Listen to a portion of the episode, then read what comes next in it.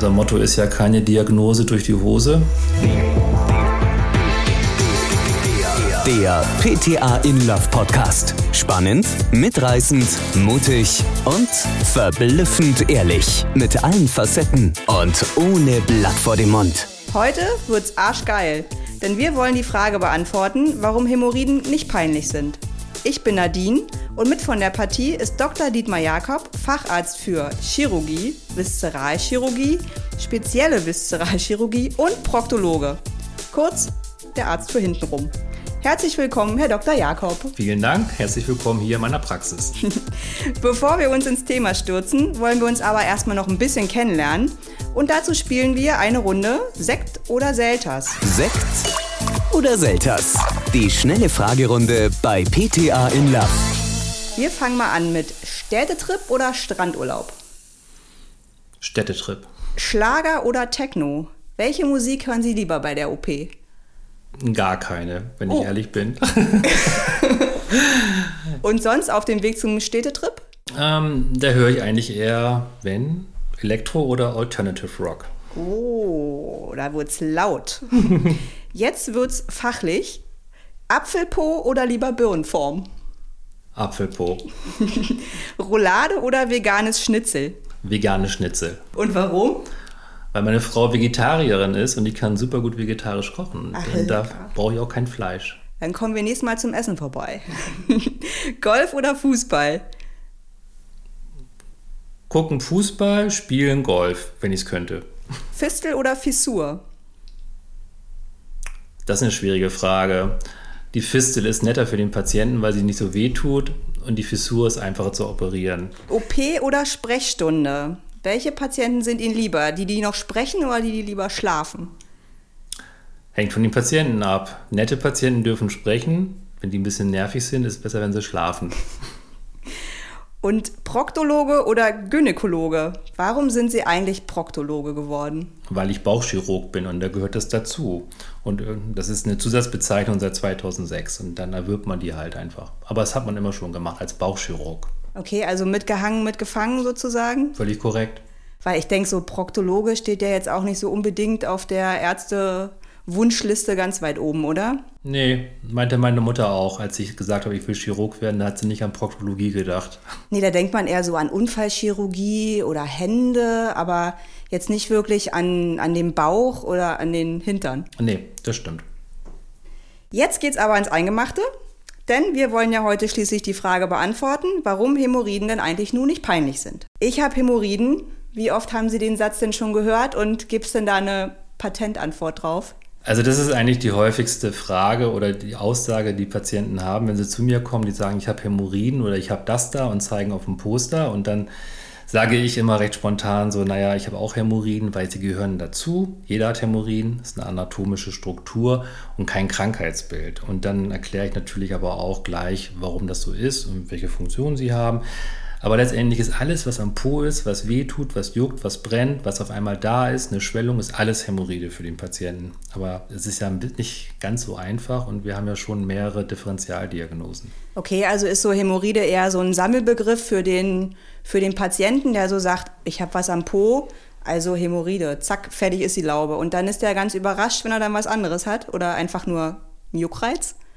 Ja, Juckreiz haben auch ganz viele, aber meistens ist der Patient sogar ganz happy, wenn er nichts mit den Hämorrhoiden hat, weil das ist irgendwie so was ganz Schlimmes, ja. Und wenn ich sage, nö, ist eine Hautfalte, eine Mariske, dann sagt er, ja, das ist okay, damit kann ich leben, das ist in Ordnung. Also, ähm, ja, und wenn er Hämorrhoiden hat, dann behandeln wir sie halt, das ist auch kein Problem. Aber es ist ja eigentlich ein Hämorrhoidalleiden und keine Hämorrhoiden. Also der Begriff ist eigentlich nicht ganz passend. Okay, ist ja eher so umgangssprachlich dann Mhm, genau. und stiftet Verwirrung. So ein bisschen, aber Hämorrhoidalleiden kann ja keiner aussprechen. Stimmt. Da macht die Zunge einen Knoten. Wer ist denn aber nur eigentlich häufiger betroffen, Männer oder Frauen? Ist gleich. Also interessanterweise sehr viele junge Leute, die ich habe in meiner Praxis und das ist aber völlig gleich. Also es hängt immer auch so ein bisschen davon ab, welches Krankheitsbild wir wirklich haben. Also das klassische Hämorrhoidalleiden ist eher was für die älteren Generationen, ich sage mal über 40.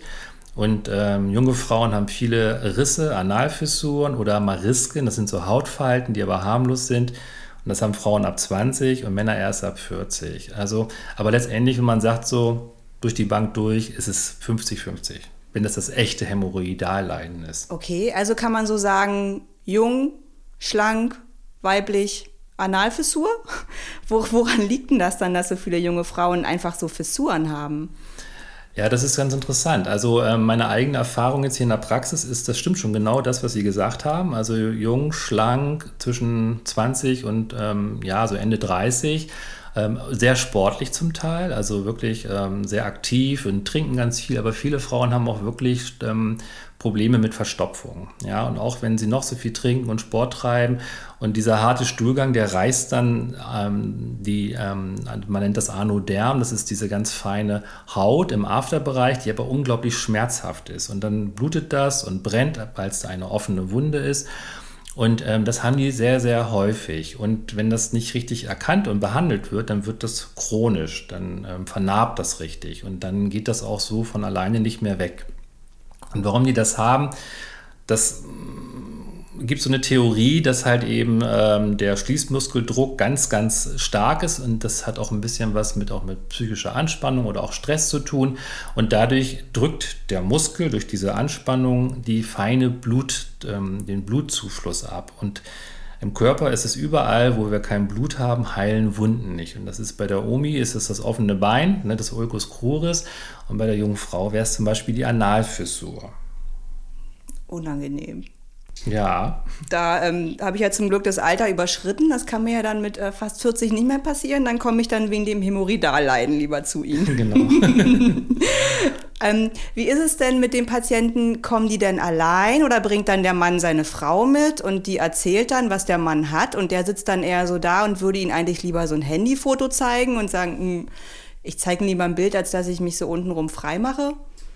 Ja, also das mit den Begleitpersonen, das ist schon gar nicht so selten. Und das finde ich persönlich natürlich nicht so toll. Also, weil äh, man soll sich auch ein bisschen öffnen und nicht gehemmt sein. Das ist ja auch ganz wichtig mit der Anamnese. Und wir haben bei uns immer so einen Bogen, den kriegen die Patienten, wo schon viele Fragen drinstehen und die müssen sie vorher alle beantworten. Das hat jetzt gar nicht so den Punkt oder den Zweck, dass ich mein Gespräch verkürze, sondern dass sie sich mit dem Thema beschäftigen und so ein bisschen die Scheu verlieren und dann, wenn ich sie frage, auch wirklich offen und frei reden können, weil das ist natürlich das Problem, dass sie sehr gehemmt sind. Und das gelingt uns eigentlich ganz gut damit, ähm, auch wenn sie dann immer nachfragen, naja, das habe ich alles auf dem Bogen geschrieben, warum fragen Sie mich das jetzt? Ähm, naja, dann sage ich immer, ich spreche halt noch mit meinen Patienten, das finde ich auch wichtig und das gehört sich auch so. Und ähm, und damit kriegen wir das eigentlich ganz gut in, in Griff. Und mit den Angehörigen haben wir natürlich jetzt gerade auch ein bisschen Glück im Unglück bei Corona. Äh, das ist ja eigentlich nicht gestattet und nicht erlaubt.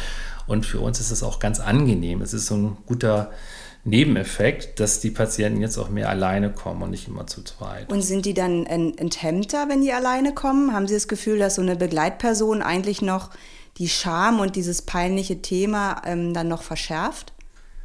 Ja, das kommt drauf an. Bei, bei, bei manchen ist das so. Ähm, natürlich, ähm, wenn ähm, wir haben ja hier ein sehr internationales Publikum in, in Berlin und da haben wir ähm, auch viele, die einen Dolmetscher haben. Oder die Frau kommt halt und dolmetscht für ihren Mann. Das ist mittlerweile auch ein ganz interessantes Phänomen. Habe ich heute auch arabische Patienten gehabt, wo die Frau perfekt Deutsch kann und für den Mann dolmetscht. Nicht mehr so die klassische Verteilung, wie man es so gewohnt war. Es ändert sich auch ein bisschen. Oder wenn sie natürlich Minderjährige haben. Ne? Also wenn ich jetzt, äh, das kommt ja auch mal vor, wenn ich jetzt einen 15-, 16-Jährigen oder ein Mädchen habe dann müssen natürlich die Eltern dabei sein und auch ihre Zustimmung abgeben, dass ich so eine Untersuchung machen darf.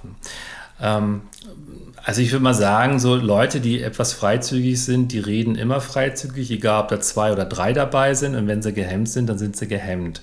Und bei manchen muss man das wirklich denen aus der Nase ziehen, was sie für Probleme haben. Das ist dann immer etwas anstrengend. Aber schaffen wir auch. Denke ich auch. Sie machen ja da einen ganz offenen Eindruck. Also ich würde Ihnen vertrauen und da hätte ich keine Scham, irgendwas zu erzählen. Ähm, also kann man auch vom Geschlecht das nicht abhängig machen, wer denn da mehr Scham hat.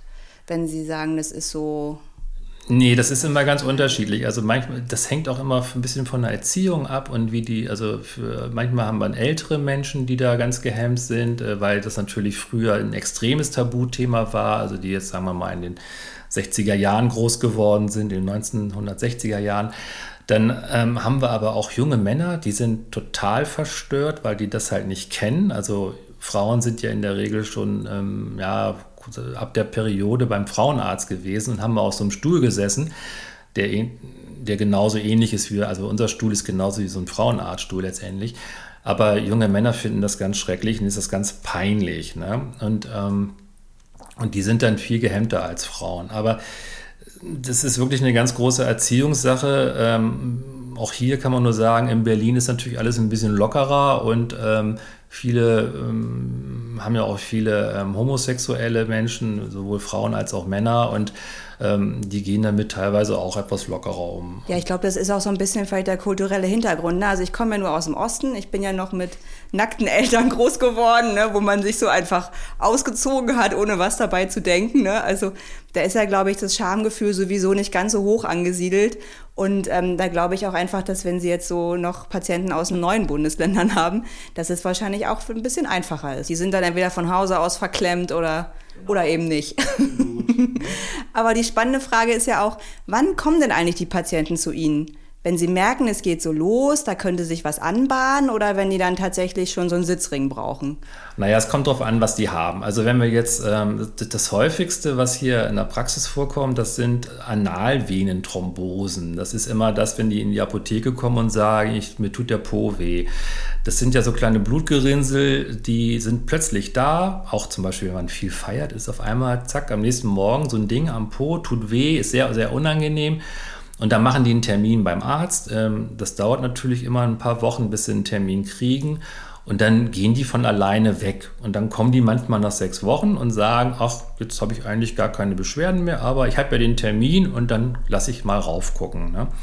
Und, ähm, und, ja, und dann sieht man halt nichts mehr, weil ja nichts mehr da ist. Das ist für sie nichts Spannendes mehr zu sehen dann sozusagen. Nö, und dann kann ich immer nur sagen, alles schick, alles gut, genau. Und ähm, ja, und dann fragen die immer, warum habe ich das, wo kommt das? Und dann sagt man, naja, gibt es verschiedene Möglichkeiten. Es kann aber auch einfach so da sein. Aber das ist wirklich ganz häufig. Da habe ich manchmal am Tag so sechs bis acht Patienten, die das haben. Also immer montags kommen die dann, wenn die so am ähm, Wochenende aus waren, oder?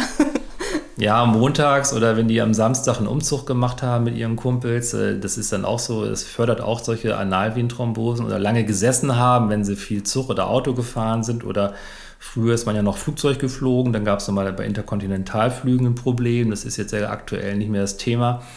Ja, die kommen eigentlich durch die ganze Bank durch. Also montags, äh, ja, kommen auch welche, aber auch an allen anderen Tagen. Weil manchmal brauchen sie auch wirklich ein bisschen, na, dann ist da diese Schwellung und nach zwei Tagen wird es ihnen unangenehm oder unheimlich und dann denken alle an Krebs, auch wenn sie erst 20 sind, was natürlich totaler Blödsinn ist. Und dann ist. spürt man da so einen kleinen Hubbel, ja, ne? wie genau. so eine Beule und dann... Ja, und erst denken sie, es geht weg, dann geht es aber nach zwei, drei Tagen noch nicht weg und dann kommen die auch vorbei. Also sprich auch am Mittwoch, Donnerstag oder Freitag. Und wieso kommt denn so, ein, so eine ähm, Analthrombose vom, äh, vom Feiern? Also Kopfschmerzen kennen wir ja alle, ne? den Kater, aber dass sich das auch untenrum, hintenrum zeigt? Ja, also es ist ja immer so, eine Thrombose ist ja ein Blutgerinnsel. Das kennen wahrscheinlich die meisten so aus den Unterschenkeln, wenn man mal lange gelegen hat oder im Kranken sich ein Bein gebrochen hat oder sowas. Und, ähm, und das ist ja immer, wenn das Blut nicht richtig abfließt, dann entsteht das. Und so ist das am Po auch. Also wenn sie lange sitzen, ist Druck drauf, dann fließt das nicht ab und dann kann sich so ein Gerinnsel bilden.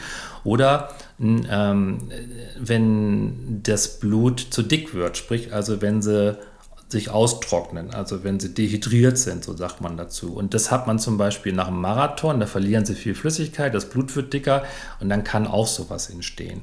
Und das, beim Feiern ist das genau das Gleiche. Ich meine, jeder, der mal irgendwie so ein paar Bier getrunken hat und viel auf Toilette war, der hat am nächsten Tag einen Kater und ähm, das ist ja erst relativ neu, dass man immer, wenn man abends weggeht, auch Wasser trinkt. Also in meiner Generation gab es das nicht, als ich jung und war und gefeiert habe. Also ein Bier rein, zwei raus war ja immer so die Ja, Weise, genau. Ne?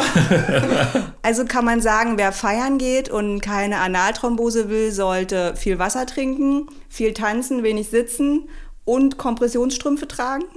Nein, ich glaube, das ist ein bisschen blöd. Mit Kompressionsstrümpfen, das ist ja echt unangenehm. Gerade wenn es warm ist und, und, und, also das ist eher nicht so. Aber Wasser trinken auch heutzutage, auch wenn sie da viel auf den Techno-Partys sind, ist sicherlich nie verkehrt.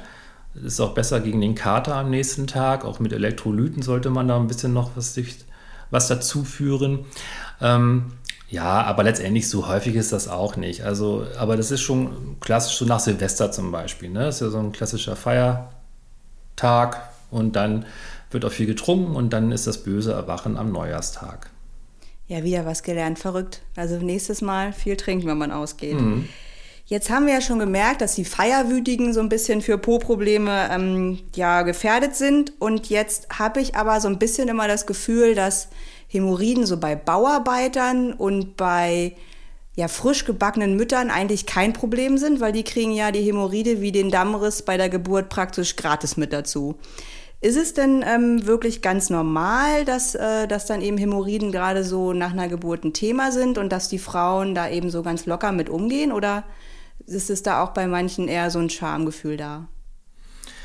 Nee, die Frauen sind da eigentlich schon recht locker. Also mit den Hämorrhoiden bei den, ähm, bei den Frauen, die zum Beispiel jetzt entbunden haben, ist das äh, ein ganz normaler Prozess, dass die größer sind. Das ist ähm, so wie der Bauch auch größer wird durch die Bindegewebslockerung, so ist das auch ähm, bei den Hämorrhoiden.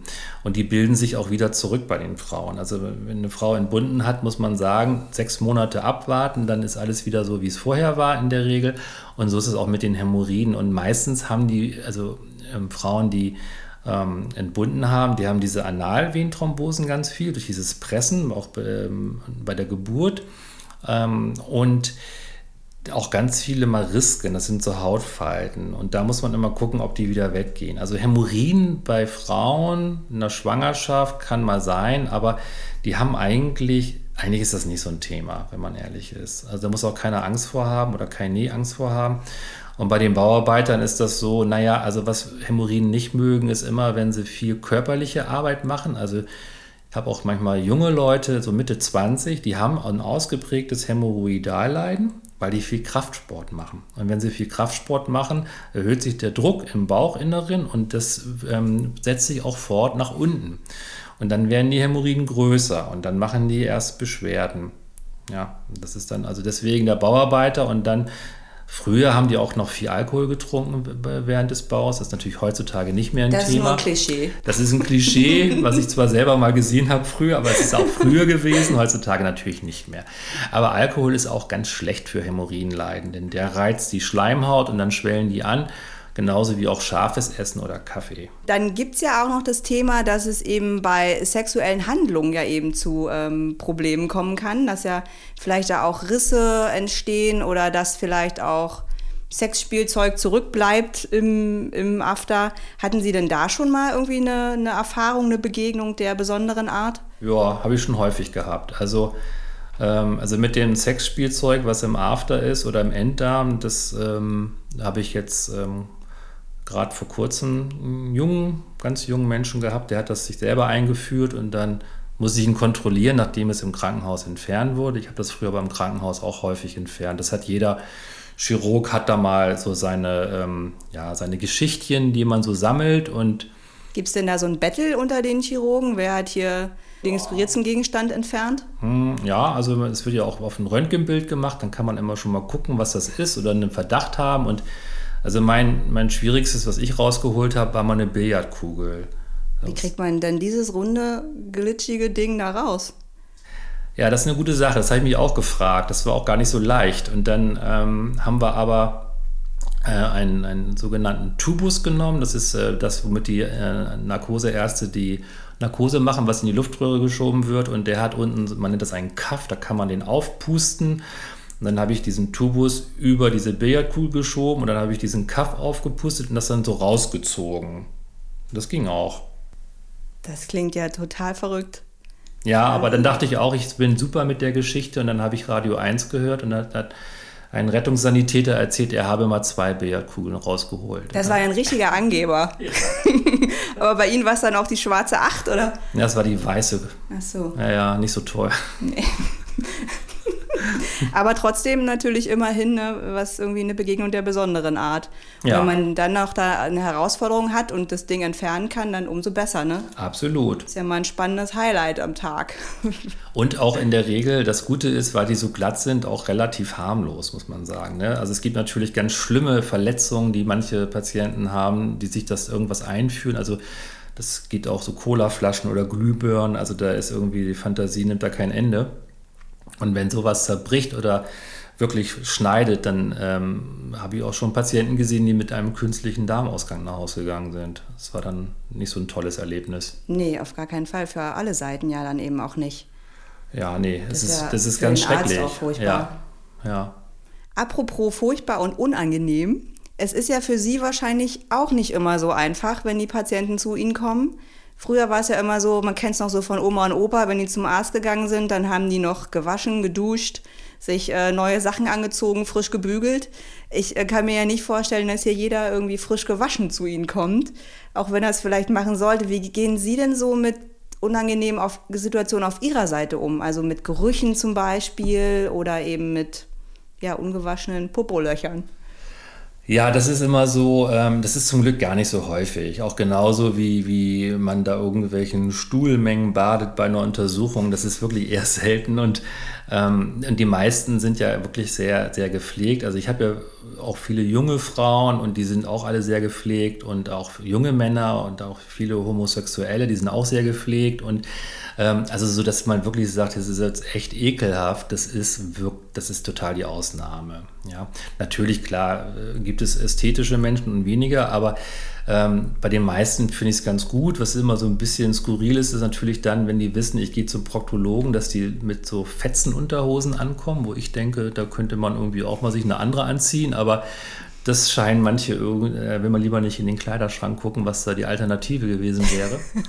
Aber, das war wahrscheinlich schon das beste Modell. ja, genau. Und ähm, ja, also das ist wirklich eigentlich nicht so ein Problem, muss ich ehrlich zugeben. Und abgesehen davon haben wir ja wirklich ähm, als Bauchchirurgen, die ähm, auch schon schlimme Sachen und sehr, sehr eklige Sachen ähm, gesehen haben, in den Krankenhäusern vor allem, eine gewisse Abstumpfung. Ne? Was haben Sie dann denn so alles gesehen? Oh, wenn man so ein ganzes Bein auspackt und da sind überall Maden drin, das ist schon eklig. Habe ich häufiger gehabt in der Charité. Echt? Aber was waren das dann für, für Leute? Wo kamen die denn dann her? Waren das Na, die waren nicht alle obdachlos. Das ist halt eben, wenn, wenn manche Menschen sich, also manchmal ist man erstaunt, wie wenig Menschen sich um ihren eigenen Körper kümmern und auch mit solchen Sachen leben. Und ähm, die kommen dann irgendwann ins Krankenhaus und da muss man sie natürlich ausziehen, denn unser Motto ist ja keine Diagnose durch die Hose und das geht auch nicht. Ja, also nicht nur in der Proktologie, auch in allen anderen Sachen. Und dann sehen Sie solche Sachen manchmal. Das ist so. Ja, damit hätte ich ja jetzt gar nicht gerechnet, dass wir jetzt hier vom Hämorrhoidaleisen zu, zu madigen Beinen kommen. oje, oje, da wird mir jetzt ganz schummerig hier. Ähm, Sie waren ja auch äh, mal ein Jahr in Houston, Texas. Hm. Wie gehen denn so die Amerikaner mit dem Thema um? Die sind ja jetzt dann doch eher so ein bisschen immer als Prüde verschrien. Hm. Ist es denn so, dass die auch wirklich da Brüder sind oder gehen die eigentlich mit dem Thema Hämorrhoidalleiden ganz locker um? Naja, also da, als ich in Texas war, habe ich jetzt keine Hämorrhoiden untersucht oder behandelt. Da habe ich ehrlich gesagt ähm, Forschung betrieben und zwar Gentherapie, also so ein bisschen anderes Thema und habe mit meinen Zellkulturen ähm, gearbeitet. Und die waren sehr verschlossen, nehme ich an. Die haben nicht gesprochen, die haben sich auch nicht beschwert und die haben eigentlich genau das gemacht, was ich wollte. Das war ganz praktisch.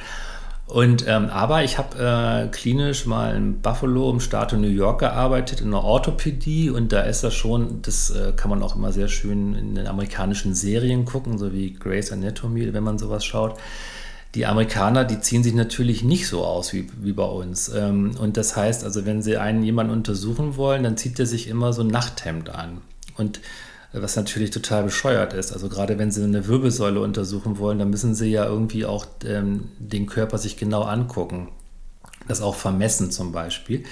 Und das geht dann nicht, aber das ist für die Amerikaner nicht so ein Ding, weil Hauptsache man sieht sie nicht nackt. Die sind natürlich total prüde, aber Amerika hat auch immer eine sehr große Doppelmoral. Also die jungen Leute sind nicht prüde, wenn sie abends auf eine Party gehen. Ach, da geht Arzt man ja auch nicht zum Arzt. Das ist richtig, genau. Also das ist, ähm, aber da, ähm, nee, ansonsten, also mit Hämorrhoidenbehandlung ähm, und Diagnostik habe ich da nicht so viel zu tun gehabt. Okay, aber die haben dann nicht hinten so ein Flatterhemdchen an? Doch, sowas haben die dann auch. Also das ist wie, wie gesagt, eine Orthopädie ist das halt so üblich und das haben die da auch. Es gibt auch selbst bei uns hier solche ähm, speziellen Hosen, die haben so eine Jogginghose aus, also aus so einem, ja, was ist das, Papier und dann haben die aber so eine Luke. Ne? Und dann können die sich hinsetzen und dann klappt man die Luke hoch und dann ähm, sieht man halt nichts vom Genitalbereich so letztendlich. Und ähm, das ist aber jetzt hier finanziell bei uns nicht abbildbar, weil die Hose ist so teuer wie fast die ganze Untersuchung, also was man wiederbekommt von der Kassenärztlichen Vereinigung das ist etwas übertrieben. Aber ich kann Frauen immer nur empfehlen, wenn die mal so äh, zu einem Proktologen gehen sollten, sind Röcke eigentlich ganz praktisch. Welchen Tipp haben Sie denn für die PTA in der Apotheke, um jetzt mal von den Patienten wegzukommen? Da ist es ja häufig auch so, dass die vielleicht auch so ein bisschen denken, so, hm, jetzt haben die hier was am Hintern, wie soll ich denn jetzt da reagieren? Das ist mir ja selber jetzt ein bisschen unangenehm und dann ist da noch die Plexiglaswand und der Mundschutz jetzt zu Corona-Zeiten.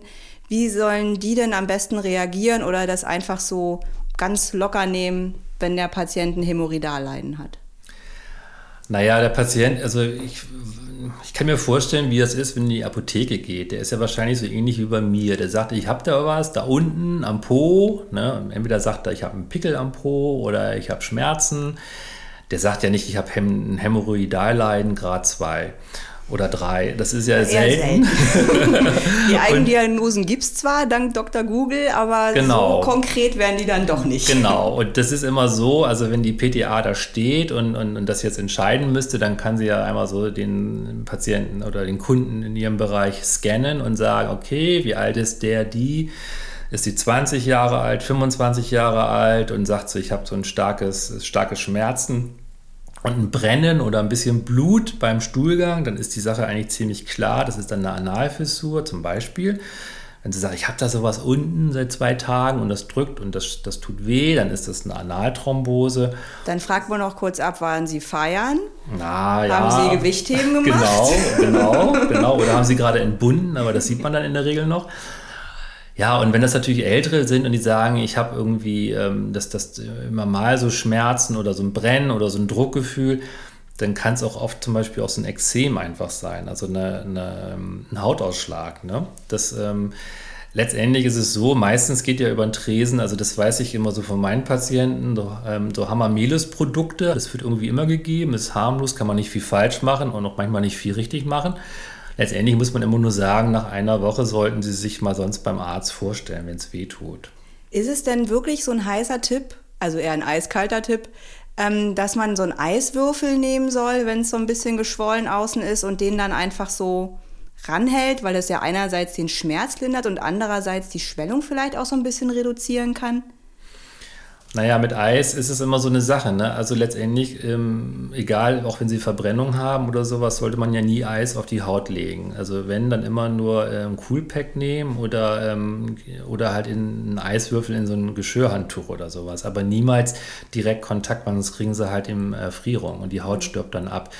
Ähm, ja, also ich persönlich würde das nie empfehlen, da unten zu kühlen, weil selbst diese Analvenenthrombosen können auch durch Kühlung entstehen. Und wenn sie dann, wenn sie eine Entzündung haben und es richtig wehtut, dann ist das in der Regel eher ein sogenannter Analabszess. Und dann ist, ähm, kann man das, dann kann man es wirklich kühlen. Das ist auch richtig so, wie bei allen Entzündungen am Körper, wo es warm und heiß wird und, ähm, und dick wird aber äh, wenn das dann irgendwie nach 24 Stunden nicht besser wird, dann sollte auch ein Arzt drauf gucken. Deswegen würde ich eigentlich zum Kühlen in der Region nicht raten. Okay, aber Sie haben ja gerade auch gesagt, dass ja ähm, das auch durch, durch Kälte eben entstehen kann. Ist denn also an dem Mythos, den Oma und Opa immer gesagt haben, wenn du auf kalten Steinen sitzt, dann kriegst du Hämorrhoiden nur doch was dran? Naja, da gibt es ja verschiedene Theorien. Ne? Es gibt ja auch den Mythos, wenn du die Sitzheizung im Auto anmachst, kriegst du auch Hämorrhoiden. Ähm, das ist immer jetzt. Also das ist ja nur das Gegenteil. ja, eben. Also, ähm, nee, also die Hämorrhoiden, ähm, die kriegt man eigentlich nicht dadurch. Also, das, das heißt, man kriegt sie, man hat sie ja. Also, die Hämorrhoiden sind ja da. Und nur wenn sie, also schlecht ist, wenn man Verstopfung hat und lange auf der Toilette sitzt oder viel presst, ähm, und das heißt also wirklich eine ausgewogene Ernährung und Ballaststoff, äh, das ist heutzutage schon einfach das Beste, was man machen kann. Nicht lange auf der Toilette sitzen, in der Regel maximal drei Minuten. Das wird so empfohlen. Drei Minuten, also kein, keine, ähm, ne, kein iPhone, kein Smartphone mit auf Toilette nehmen, das ist strengstens verboten. Ne? Mal die Gedanken kreisen lassen und dann wird es ja oft nach drei Minuten eh langweilig und dann geht man auch wieder runter. Ähm, ja, und ansonsten, also Kraftsport ist wirklich nicht gut für, für das Hämorrhoidalleiden. Ähm, aber das, ob man jetzt kalt oder warm sitzt, also das ist eigentlich egal. Okay. Ich, ja. Na dann kann ich ja weiter auf dem Stein sitzen. Auf jeden Fall. Wir haben ja noch einen schlechten Witz zum Thema. Das ist ähm, unsere Rubrik so kurz vorm Ende, bevor wir ein großes Fazit ziehen aus unserem Gespräch. Der schlechte Witz zum Thema. Ähm, ich würde mal einen zum Besten geben. Ähm, kommt ein Mann in die Apotheke und verlangt ein Mittel gegen Hämorrhoiden, sagt der Apotheker, da können Sie nehmen, was Sie wollen, ist eh alles für den Arsch. Stimmen Sie dem zu? ja, naja, also es ist immer so, ja, jein. Also es ist wirklich so, wenn, wenn also oft, also manchmal wird auch das Richtige gegeben. Ne? Also das sehe ich dann schon, dann, dann kommt, kramt der Patient seine ganzen Packungen raus und, und, dann zeigt er mir die und dann kann ich sagen, nee, das ist schon okay, weil sie haben ja dann irgendwie in der Apotheke, dann kriegen die so rezeptfrei in der Regel zwei, drei Medikamente. So viel ist das ja gar nicht. Und, äh, und wichtig ist ja, dass eine Creme, und das kühlt ja immer so ein bisschen. Und dadurch haben die immer schon so einen lindernden Effekt. Und das, mehr ist es eigentlich gar nicht. Na, die könnten ja auch ein Zäpfchen nehmen, ne? Oder diesen Applikator benutzen, der dabei ist. Aber das stimmt. Das aber, die wenigsten, ne? aber das mit den Zäpfchen, das ähm, gebe ich denen auch immer, wenn, wenn sie wirklich ein Hämorrhoidenleiden haben. Aber das finden die meisten Menschen nicht so toll. Und zum Beispiel, also wenn sie Engländer, da ist das sehr verpönt. Ja, also da, äh, da können sie keine Zäpfchen geben. Weil der sich nichts hinten reinsteckt, oder warum? Ja, ja, also ich habe mal in einem äh, in Bielefeld in einem Krankenhaus gearbeitet. Da hatten wir, waren wir in, in extra ein Krankenhaus für britische Soldaten und da wurde uns richtig angegeben, wir dürfen keine Zäpfchen anbieten oder auf der Station geben, weil die das nicht gewohnt sind und nicht möchten. Vielleicht ist es auch jetzt schon wieder besser, ist schon zehn Jahre her. Aber ähm, das ist in manchen Kulturen nicht, nicht so angesehen. Dann fällt mir jetzt äh, spontan noch was Lustiges ein. Ähm, welche Worte für den Po äh, kennen Sie denn noch und äh, benutzen Sie denn auch? Wir können ja mal im Wechsel immer jeder ein anderes Wort für Po sagen. Soll ich anfangen? Sie fangen an. Okay, After. Hinterteil. Gesäß. Popöchen. Podex. Äh, die vier Buchstaben. Okay ähm, Gluteus Maximus. Oh, Sie sind ja ein Streber. Pöter. ähm, ähm, da unten. Da unten. Hinten rum, hinten. Okay, jetzt weiß ich nicht mehr. Jetzt fällt mir nichts mehr ein. Nee, das ist schon viel gewesen. Ja, wir haben noch die Fäkalworte vergessen, wie Arsch zum Beispiel. das haben wir gelassen. Genau, und sonst fällt mir, glaube ich, auch nichts mehr so richtig was ein. Mhm. Ja, das war doch noch ganz lustig. Jetzt aber unser Fazit. Ähm, warum in einem Satz sind denn Hämorrhoiden nun nicht peinlich? Das Hämorrhoidalleiden ist eine Krankheit wie jede andere, nur dass sie im Intimbereich ist. Punkt. Damit ist sie völlig okay. Oder? Finde ich auch. Total. Also wer das nächste Mal hintenrum Juckreiz, Schmerzen, Beulen, was auch immer verspürt, keine Scham und auf zum Arzt. Absolut. Und Hose runter, weil ihr Devise hat mir sehr gut gefallen. Keine Diagnose durch die Hose. Ich freue mich sehr, Herr Dr. Jakob, dass wir heute so ein unverblümtes Gespräch geführt haben und dabei nicht mal rot geworden sind. Es hat mir viel, viel Spaß gemacht. Vielen, vielen Dank. Ja, gerne. Vielen Dank für Ihr Kommen. Und äh, euch allen vielen, äh, vielen Dank fürs Zuhören. Wir hoffen, ihr seid auch beim nächsten Mal wieder dabei beim PTA in Love Podcast. Das war der PTA in Love Podcast. Ab sofort keine Ausgabe verpassen. Mehr Infos unter ptainlove.de, Spotify, Apple Podcast und Acast.